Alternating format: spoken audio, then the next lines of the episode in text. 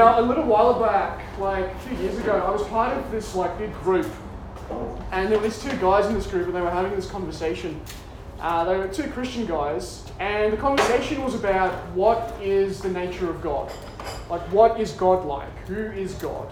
Uh, and this one guy was saying um, that he doesn't think it's right to uh, describe God as altruistic he thought it's inaccurate to say God is altruistic. It's inaccurate to say that God uh, is predominantly motivated by selfless love. Because what this guy was saying was uh, it's something else that motivates God. He was saying God is motivated by God's honor, uh, by God's glory.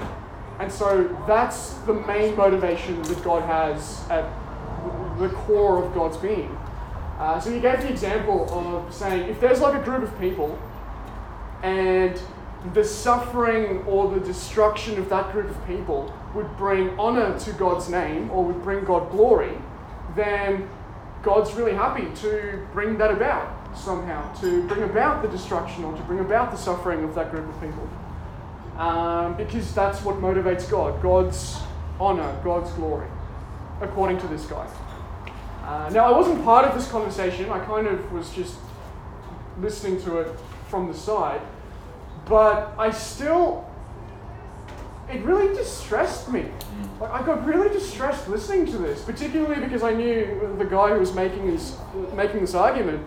Uh, he was training to become a pastor, and I got really like anxious just thinking of someone being up front at a church giving this message. Um, yeah, it's, it's a very vivid memory that I still have, uh, even though it was many, many years ago.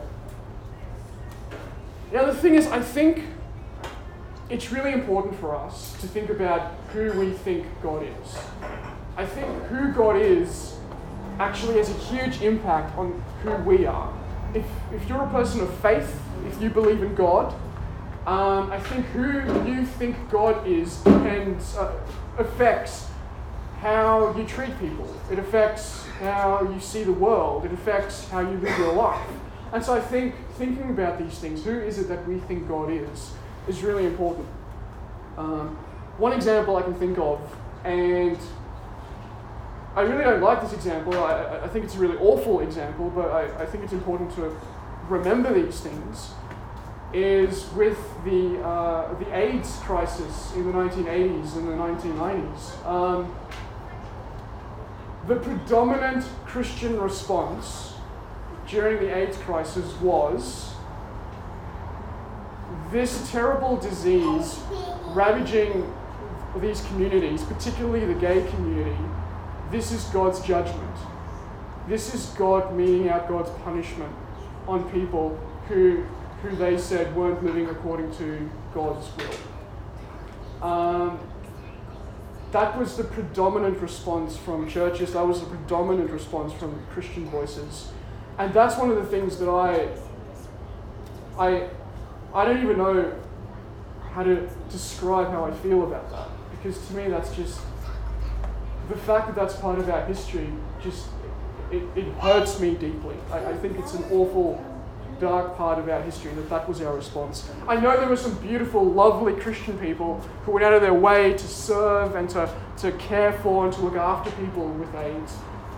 They were beautiful souls, but a lot of them were working against the wishes of their Christian leaders. And that to me is just absolutely horrendous. So I think it's important. What we believe about God affects what we do, it affects how we live our lives, it affects how we treat people. If you think God is indifferent to the suffering of people, I don't think it's hard, it's, it's difficult to guess that you're probably going to be indifferent to the suffering of people. I don't think that's an unfair thing to say. So I think it's important that we think about who it is that we think God is. Uh, now, this Sunday today marks the beginning of Holy Week which is a, a part of the Christian year where we reflect on and we focus particularly on Jesus in the last days of his ministry. We particularly focus on Jesus as he's on the way to the cross. Um, so Jesus was uh, during his time of ministry, Jesus was traveling around the countryside of Judea and Galilee. Uh, he was going from village to village and town to town. He was proclaiming this message of the kingdom of God. And Jesus was saying, the kingdom of God is one based on love and forgiveness and mercy and grace. Because God is a God who's characterized by love and forgiveness and mercy and grace. And this was the message that Jesus was proclaiming. Now, a lot of the religious leaders of the time didn't take too kindly to this. This is not, they didn't agree with Jesus' message. They didn't think it was a fair thing to say. And they really opposed Jesus because of that message. Uh, another reason they opposed him as well was because Jesus would say things like, Caesar's kingdom and, and other kingdoms of this world based on violence and subjugation and force, those kingdoms are not going to last. Caesar's kingdom will not last. Only God's kingdom will last. And the religious leaders were freaking out because they were really scared that Jesus' followers were going to start a rebellion against the Roman authorities, against the Roman occupiers, and that in response to that, Rome was going to come and just wipe Israel and, wipe the Jewish people off the face of the world. And so they were really terrified. And so they opposed Jesus, and they were thinking something has to be done about this guy. So Jesus is doing that in his ministry. And then during Holy Week, we think about uh, the time that comes when Jesus turns his attention to Jerusalem. And so he goes towards Jerusalem, he enters the city, he goes into the city that's the, the seat of power for the Roman authorities in that area. Uh, he goes to the city that's the seat of power for the religious leaders. He enters Jerusalem like a lamb entering a den of wolves. And he continues proclaiming his message. The religious leaders uh, try to trick him, the religious leaders try to um, beat him by posing him all these really difficult questions. And every time Jesus flips the tables and he, he humiliates them, he humiliates the religious leaders, he makes them look like fools. And they decide enough is enough, they've got to get rid of him. So everyone here, I'm pretty sure, knows what happens. The religious leaders, they join forces with the Roman authorities and they have Jesus arrested and they, they send him on his way to crucifixion. So I just thought we'd read a, a section from the Gospel of Mark describing this. This is from Mark 15, starting from verse 16. The soldiers led Jesus away into the courtyard at the palace known as the governor's headquarters, and they called together the whole company of soldiers. They dressed him up in purple robes and twisted together a crown of thorns and put it on him. They saluted him Hey, King of the Jews! Again and again they struck his head with a stick. They spat on him and knelt before him to honor him. When they finished mocking him, they stripped him of the purple robe and put his own clothes back on him. Then they led him out to crucify him. Simon, a man from Cyrene, Alexander and Rufus's father, was coming in from the countryside they forced him to carry the cross. They brought Jesus to the place called Golgotha, which means skull place. They tried to give him wine mixed with myrrh, but he didn't take it. They crucified him. They divided up his clothes, drawing lots for them to determine who would take what. It was nine in the morning when they crucified him. The notice of the formal charge against him was written, the King of the Jews. They crucified two outlaws with him, one on his right and one on his left. People walking by insulted him, shaking their heads and saying, Huh, so you were going to destroy the temple and rebuild it in three days, were you? Save yourself and come down from the cross.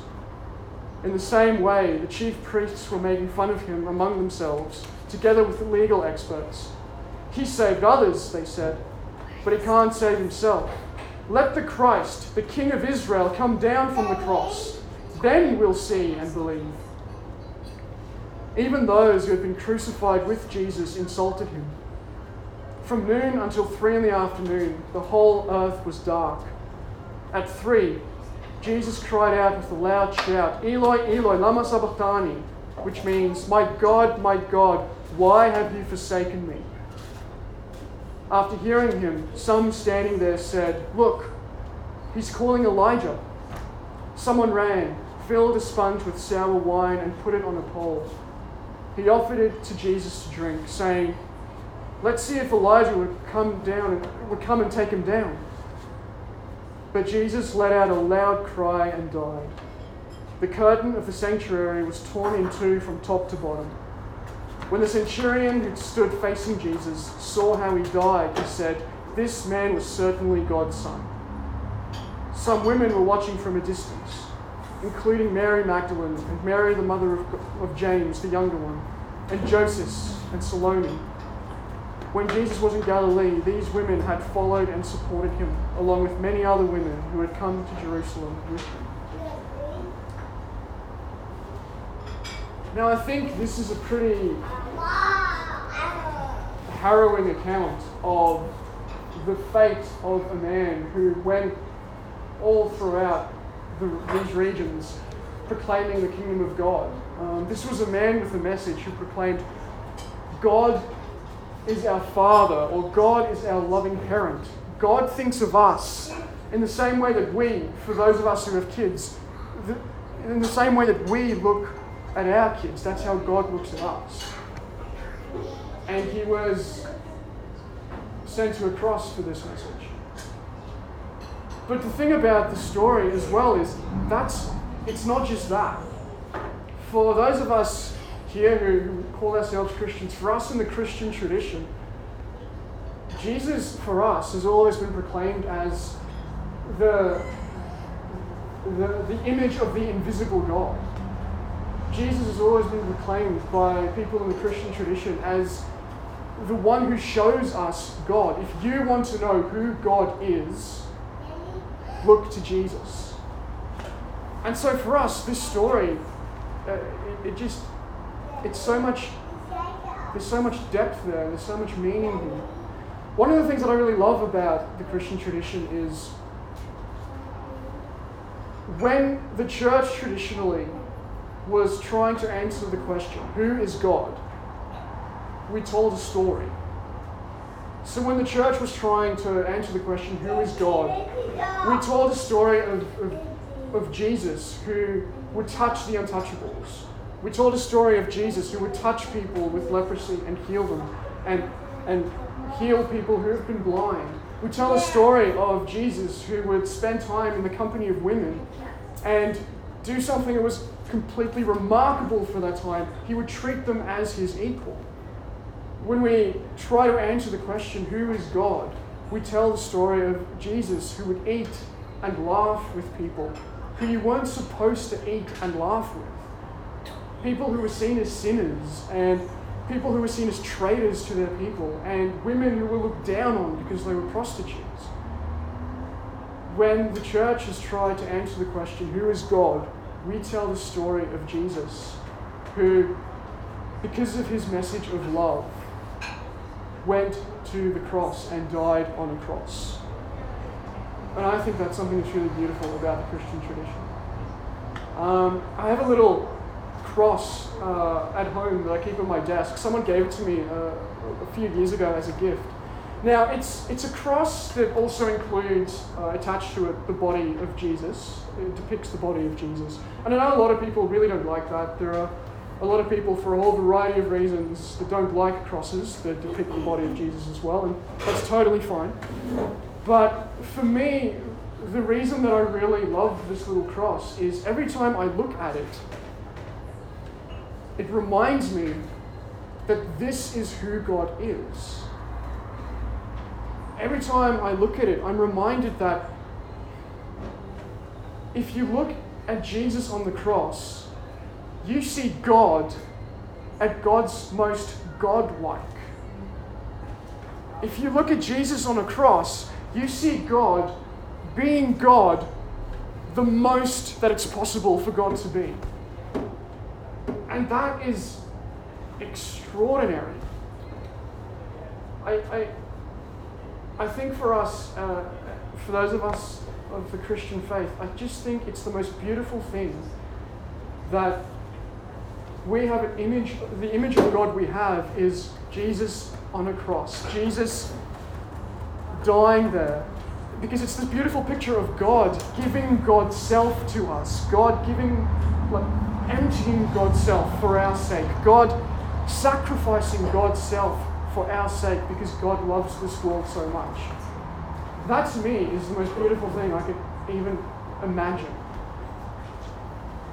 Now, I know there are things you could say to that. I know that, um, like last week, we looked at understandings of the cross that make it seem that maybe God isn't always motivated by selfless love. I know that there are passages in the Bible that make it difficult to sometimes really grapple with a God being motivated by selfless love. I know there are things happening in this world that make it easy for us to question these things. I, I get that and I know that.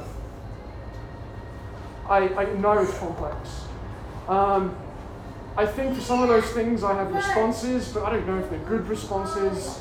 I don't know. I there's so little that I know. I, when it comes to God, I, I just I don't know. It's complex. It's above me. I don't get it. But the thing that I keep on being drawn back to, the thing that I'm confident about, is if you want to know who God is, we see God in Jesus on the cross.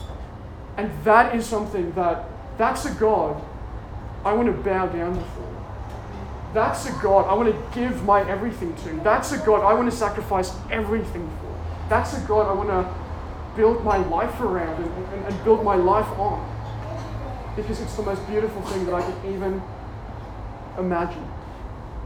And so, my, my hope for us, uh, my, my dream for us, my prayer for us here uh, as, a, as a community here at Fan or as a group of individuals is that we would be deeply touched by the selfless, self sacrificial love that we see in God.